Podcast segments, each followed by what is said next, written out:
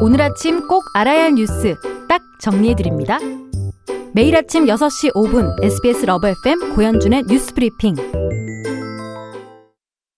헤이 빅토리 오늘 뉴스 키워드 알려줘.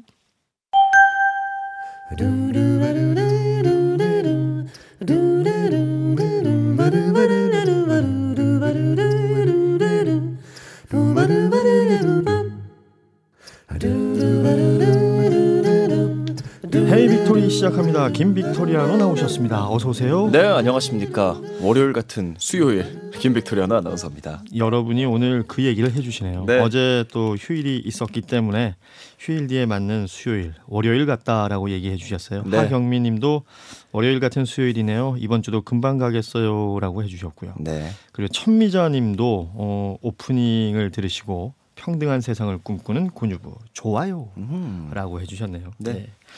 자 말씀해 주신 것처럼 월요일 같은 수요일 아침입니다. 오늘 곤유부에서는 어떤 뉴스들 만날 수 있을까요? 예, 한국이 11년 만에 유엔 안보리 비상임 이사국으로 재진입했다는 소식이 밤 사이에 전해졌거든요. 네. 그 소식의 의미 좀 만나보고요.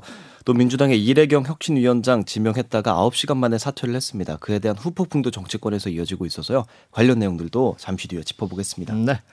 자 키워드별로 뉴스 보죠. 첫 번째 키워드입니다. 영양군 옛날 과자 한 봉지 7만 원 논란에 대국민 사과.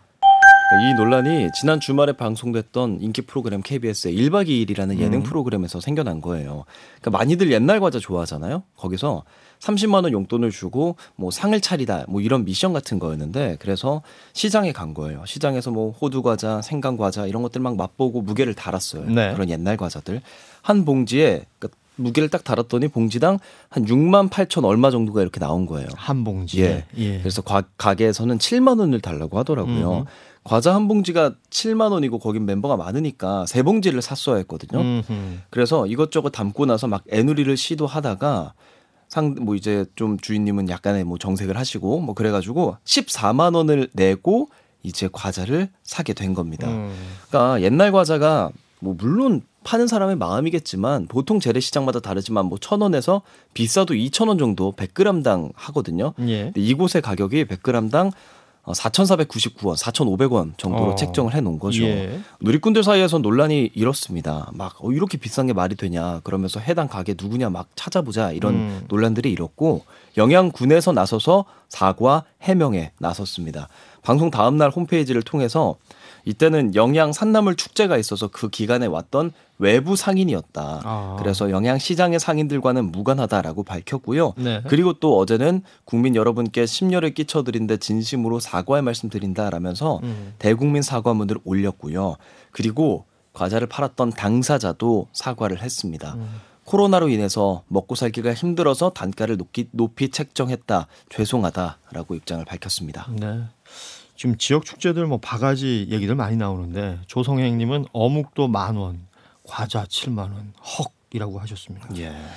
어, 이게 이제 국민들이 그 특히 소비자들이 받아들일 수 있는 가격이 있는 거거든요. 예. 네. 자 다음 키워드 보죠. 임직원에게 재고문 재고품 강매한 신일전자. 예. 신일전자, 뭐 선풍기라든지 뭐 air circulator 이런 다양한 제품들을 팔고 있더라고요. 예. 찾아보니까 코스피에도 상당 상장이 되어 있는 기업인데요. 여기에서 재고품을 자사 임직원에게 강매했다는 사실이 드러나서 공정거래위원회에 제재를 받았다는 소식입니다.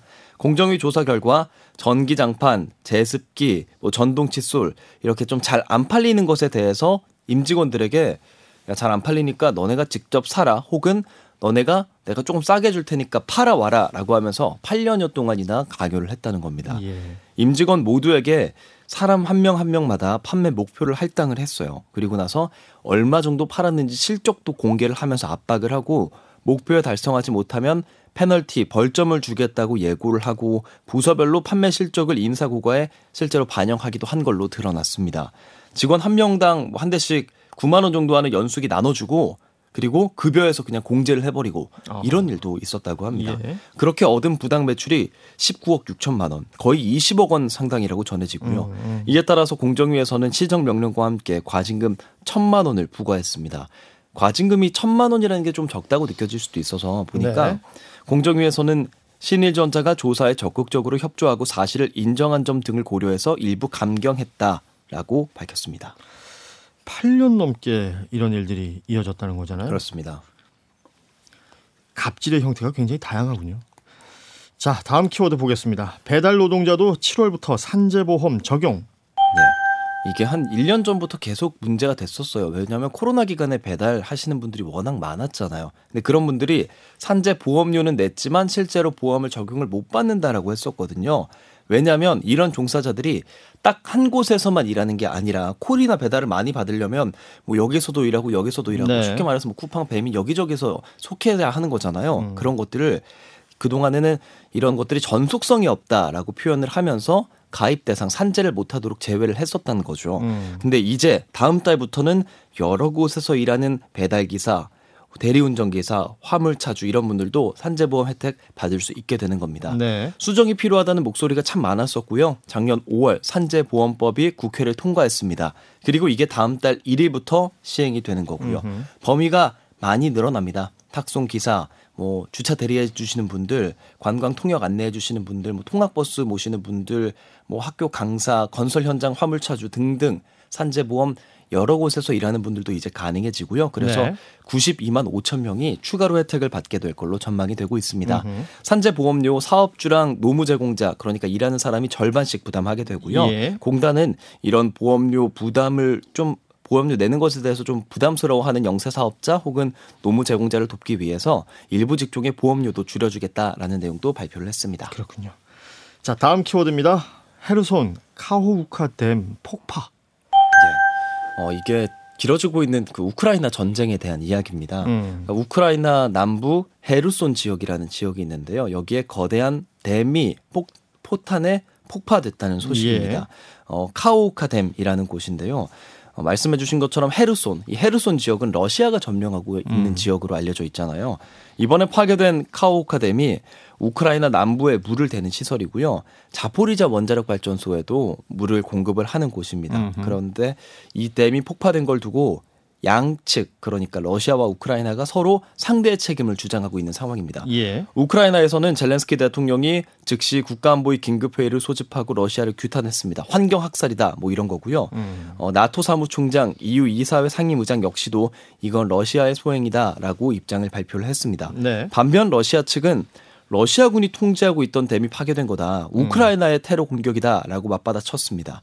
그래도 다행히 지금 일단 자포리자 원전은 무사한 것으로 알려진 상황이고요. 네. 우크라이나가 러시아에 대한 대반격을 할 거다라는 예고도 보도를 통해서 많이 전파가 되고 있는데 실제로 남부 동부에서 격전이 벌어지고 있다고 전해졌고요. 여기서도 러시아에서는 우리가 우크라이나 전차 뭐 탱크 28대 파괴했고 우크라이나 병력이 1,500명 넘게 손실됐다라고 주장을 하는데 우크라이나에선 그런 적 없다. 이런 가짜 뉴스에는 뭐 논평할 필요 없다라고 하면서 이 전쟁 계속 길어지고 있는 양상입니다. 그렇군요.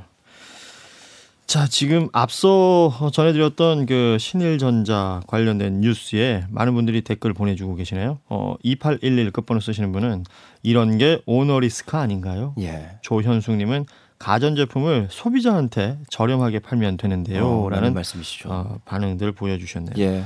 그리고 오늘 첫 번째 전해주셨던 그 옛날 거자 과자. 7만 원짜리 예. 이야기 관련해서도 0966님이 메시지 보내주셨죠? 예. 지역 축제 발전시키려면 이런 바가지부터 없어져야 합니다. 다음 해에는 이러면 절대 안 가게 되죠라고 네. 말씀해 주셨습니다. 그러게요. 네. 소비자들이 다 알고 있습니다. 예, 오늘은 여기까지 전해드리죠. 헤이 빅토리 김 빅토리아노였습니다. 고맙습니다. 네, 여러분 즐거운 하루 보내세요.